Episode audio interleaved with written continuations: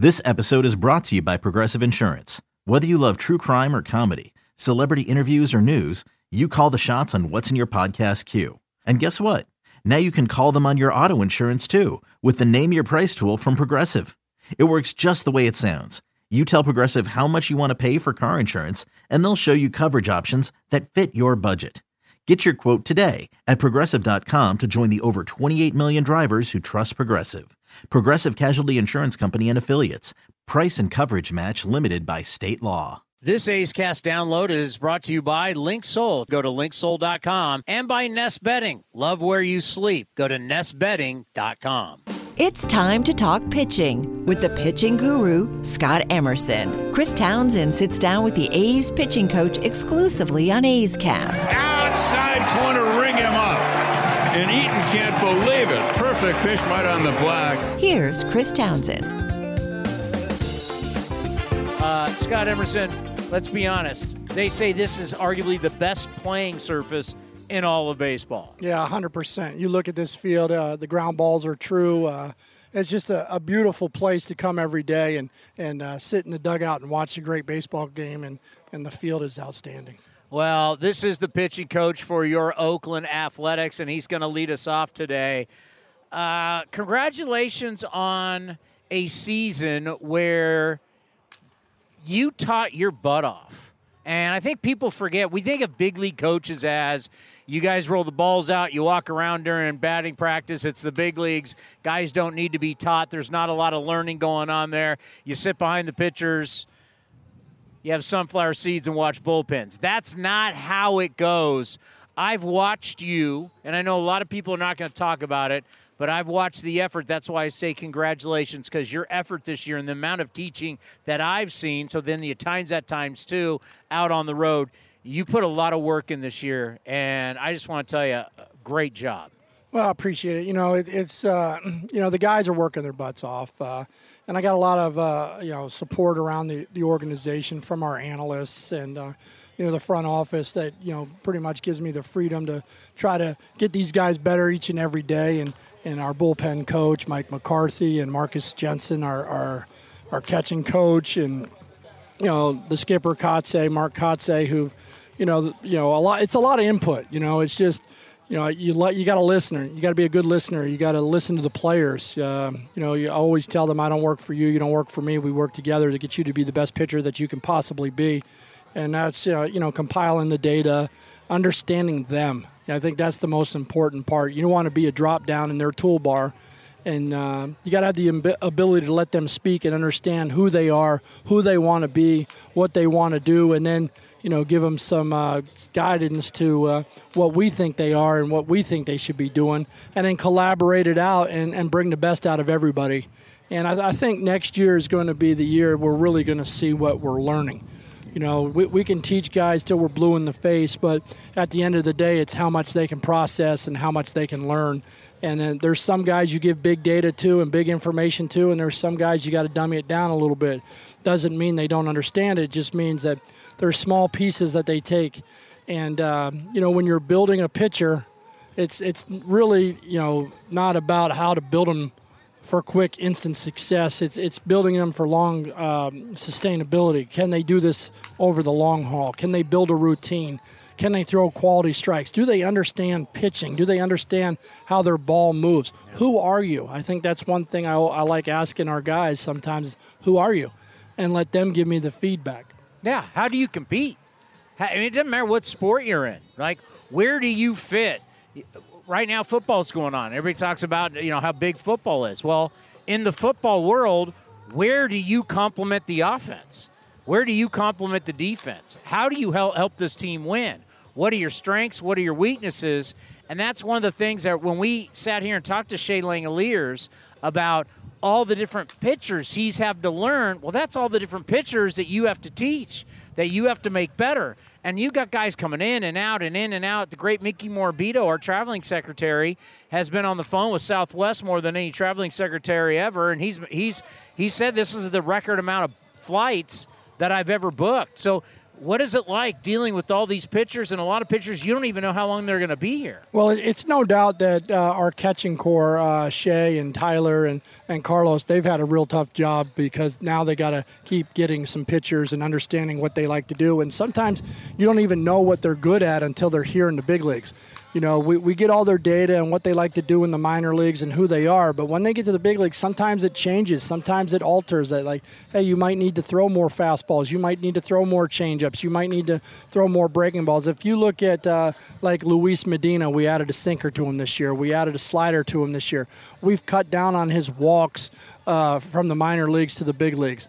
Um, and we're just trying to get him to throw more strikes and gain that success and that confidence. And then next year it's going to be a little bit more about the quality of those pitches. So, you know, you know, you know the famous saying Rome wasn't built in a day, right? So, you know, you're you're you're you're just grinding it. Okay, can we do one thing at a time? You know, and I always talk about, you know, when you have big tech and you got a lot of data and you're throwing out, hey, can you do this? Can you bat whip your sinker? Can you can you front door your cutter? Those are Hall of Fame type pitches. You know, the the best in the world did that, but they did that over time.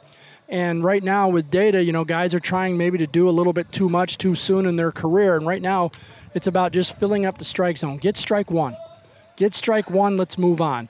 And, um, you know, I think it's very important that these guys first understand who they are first. They're building that foundation, they're building a repeatable mechanics, they're building who they are. And uh, you know, I was quoted the other day as uh, you, you can't you know decorate the in, inside of your house until you build the house right? So you have to build that house before you can go put up the TVs and, and put in the, the, the unbelievable stove and all that stuff. So the guys have to understand who they are first. And once they understand who they are first and what they can do, then they can start adding. But I, I you know, I'm a true believer. You got to be able to throw strikes before you can start adding other things. So I can't decorate my home until I build the walls and the foundation. Yeah, yeah, because you don't know what it's going to look like. you do know that in all these interviews, when you say Rome was not built in a day, we have all these drops in the post-game show. So when the callers call up and complain, we'll throw these things out there when they're because you know callers can be upset when we throw you out. Rome wasn't built in a day. We play your drops all the time in the post game. Well, that's you good. speak knowledge. We play your knowledge in the post game. Well, you know, um, you know, everybody everybody has an opinion, which is awesome, and uh, you know, we just try to do the best we can. All right, biomechanics. We hear a lot about that in sports. If you watch a lot of golf, it re- really so much of the technology that we use today was stuff I, I, talk about all the time was was brought into golf years ago, and the reason why is because they're trying to sell clubs. That that's the business. You, you're trying to prove why the clubs work.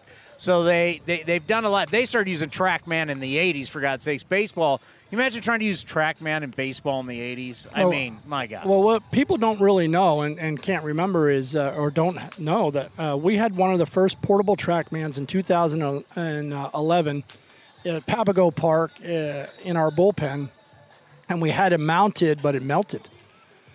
so it was one of those. It was early stages of the portable TrackMan, and you, you just left it up overnight, and the pole and the and the TrackMan part melted, and there went portable TrackMan. You had to come up with a better idea. so you had TrackMan 2011? 2011, we were using. That's an using this early adapter, as they would say. yeah, we were using this technology. Uh, you know, it might have been 2012, but we, we, we were using the technology at least 10 years ago. So you got the other day, you, you have your lab set up, and you got the cameras all around the pitcher, Edgertronics or whatever they're called. And, you know, we've talked about Rapsodos, we talked about Hap, Hawkeye, all these different stuff. But now, forget metrics. We're looking at how the body moves.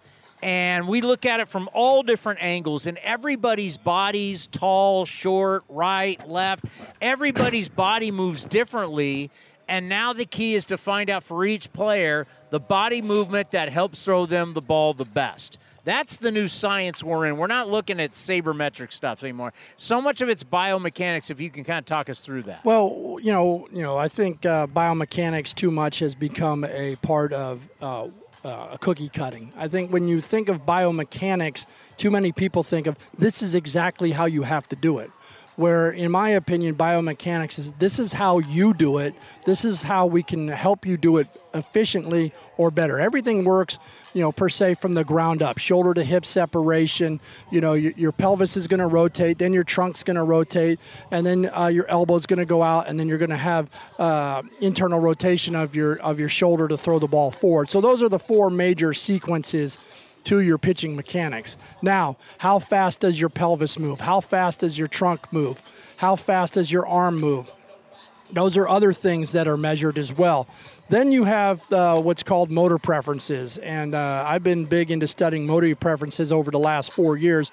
There's horizontal and vertical athletes. If you're trying to get a guy who's a vertical athlete to stay in the ground longer, you're doing him a disservice right? He works for uh, more what we call bounce from the top to the bottom.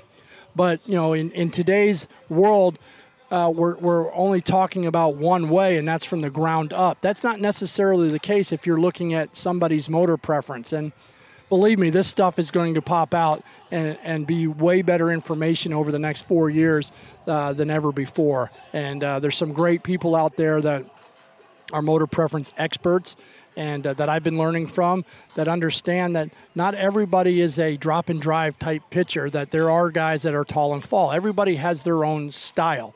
Uh, yes, we're going to use the ground, but how do we use the ground? And what I mean by the aerial guys, they're called terrestrials and aerials. Terrestrials are guys that use the ground more.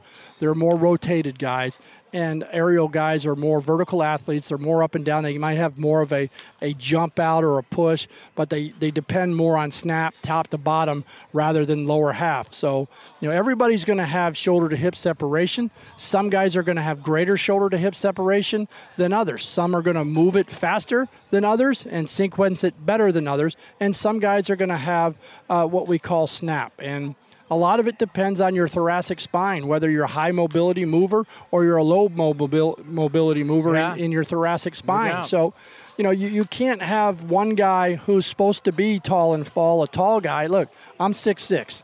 I live up. I see the strike zone way down. A six foot pitcher is more on plane with the strike zone. He's going to be flattened out more. He's going to see the strike zone a little bit lower. He's probably going to be more terrestrial, where I'm guaranteed an aerial guy. I'm working more top to bottom. I'm depending on my my spine and my snap and my finish more than my uh, shoulder to hip separation. So you know, n- no one's really talking about this right now, but in Europe and, and sports, and especially soccer in Europe, most teams have a motor preference expert that uh, helps you identify what profile you are, and and that's the next phase of baseball, in my opinion, that'll be here soon. Yeah, the whole thoracic spine thing, I had no idea until I started looking into it when I saw it being taught in golf lessons about how you turn around your lower spine, right? To help keep from getting a back injury. And we talk so much, it doesn't matter the sport. You can even go to hockey. When you saw when you see the guys, they wind up the stick. They're digging their their their their their skates into the ice. They're using it. They're using the ground, which is the ice. They're digging in the ice and firing the puck. So much power comes from leverage from the ground in all sports. But as you're saying, some guys use it differently, and I just wonder. I, it's hard to put like I'm not going to put you and JP Sears in the same box because you guys are one guy's shorter, one guy's taller. But do we see a consistency that shorter guys, especially shorter hitters too, you think like Mike Trout, so short and come back, but you see how he leverages the ground with his legs. The difference between basically shorter athletes and taller athletes. Yeah, one hundred percent. You know, when uh, you know, look, uh, like I said, I'm six six. I don't want to do squats. I don't want to put a lot of weight and bend all the way down. I got to go much farther than anybody else to, to attain a good squat, right? Doesn't mean I, I can't do it. It just doesn't, it means my body doesn't like to do it, right? So if you're putting your body in poor positions to throw the baseball, you're putting yourself at risk to not only uh, not be able to throw quality strikes, but you know, put yourself at an injury risk as well. Wow, we just always thought you basketball guys were kind of lazy. Eh, maybe a little bit.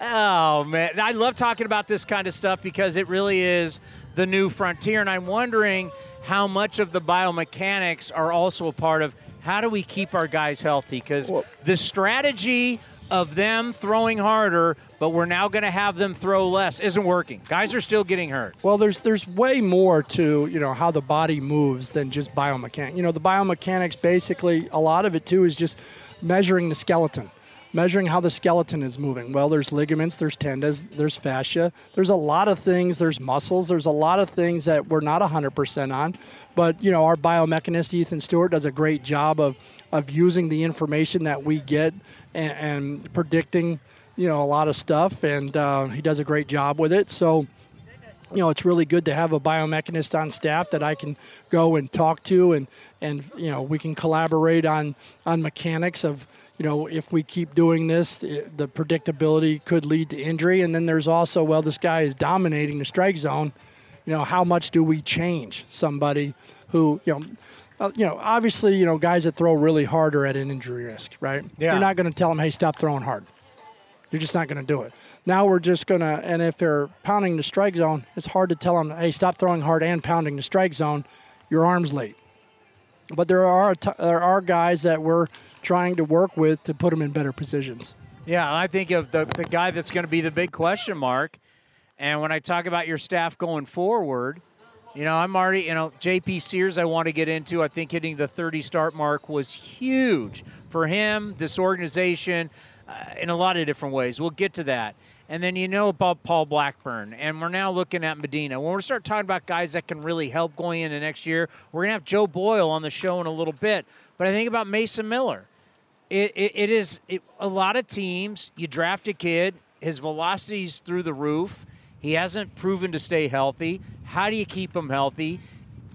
We think he's a starter. I don't know if that's his future. Like, what are your thoughts on Mason Miller and, and how do you get the most out of him to help you win games? And and the key to that is keeping him healthy. Yeah, I think that's you know that's what we're to see over the next ten days, and what we're trying to evaluate over the last month of with him is, is getting him out, just getting him out there first of all, and then we'll move into the off season and see how the off season rolls with him, and then we'll, we'll collaborate in spring training or before spring training to really set you know what what is best for Mason Miller, and that's a you know that's a conversation that we got to have with everybody in the, in in our baseball department, and. Uh, you know, I'm sure you know we're going to come up with the best plan for him, uh, not only for him but for us to help us win baseball games. You know, I, I think about JP Sears that that 30 start mark. Since we're not going to get a lot of innings now like we used to out of pitchers, I think that's huge. I think it's huge for JP. I think it's huge to see it for the rest of the staff. I think it's huge for the minor leagues, minor leaguers. When he shows up to spring training, everybody's going to know that guy started 30 games last year. Just talk about getting to that 30 start mark, what that means for JP Sears and the organization. Yeah, it's always great to see guys post up every time they can post up. And, uh, you know, that's a testament to our strength and conditioning department led by Josh Cuffey and in our athletic training department, uh, Brian Schulman, uh, uh, Brad LaRosa, and Jeff Collins uh, and Elliot. They're out there just, you know, grinding on these guys to keep them healthy. Our massage therapists. Uh, it, it's just, uh, you know, it's a it's a total team effort to, to get this guy and all starters who've done it. Uh, you know, a few years ago, we you know, of course, we had three guys make every single start, and Bassitt was the only one that didn't make every start because he got hit by the liner in Chicago. But that's what you want. You want to be able to send these guys out. You want them to be able to post up each and every day. Have they been feeling great every start? No. no.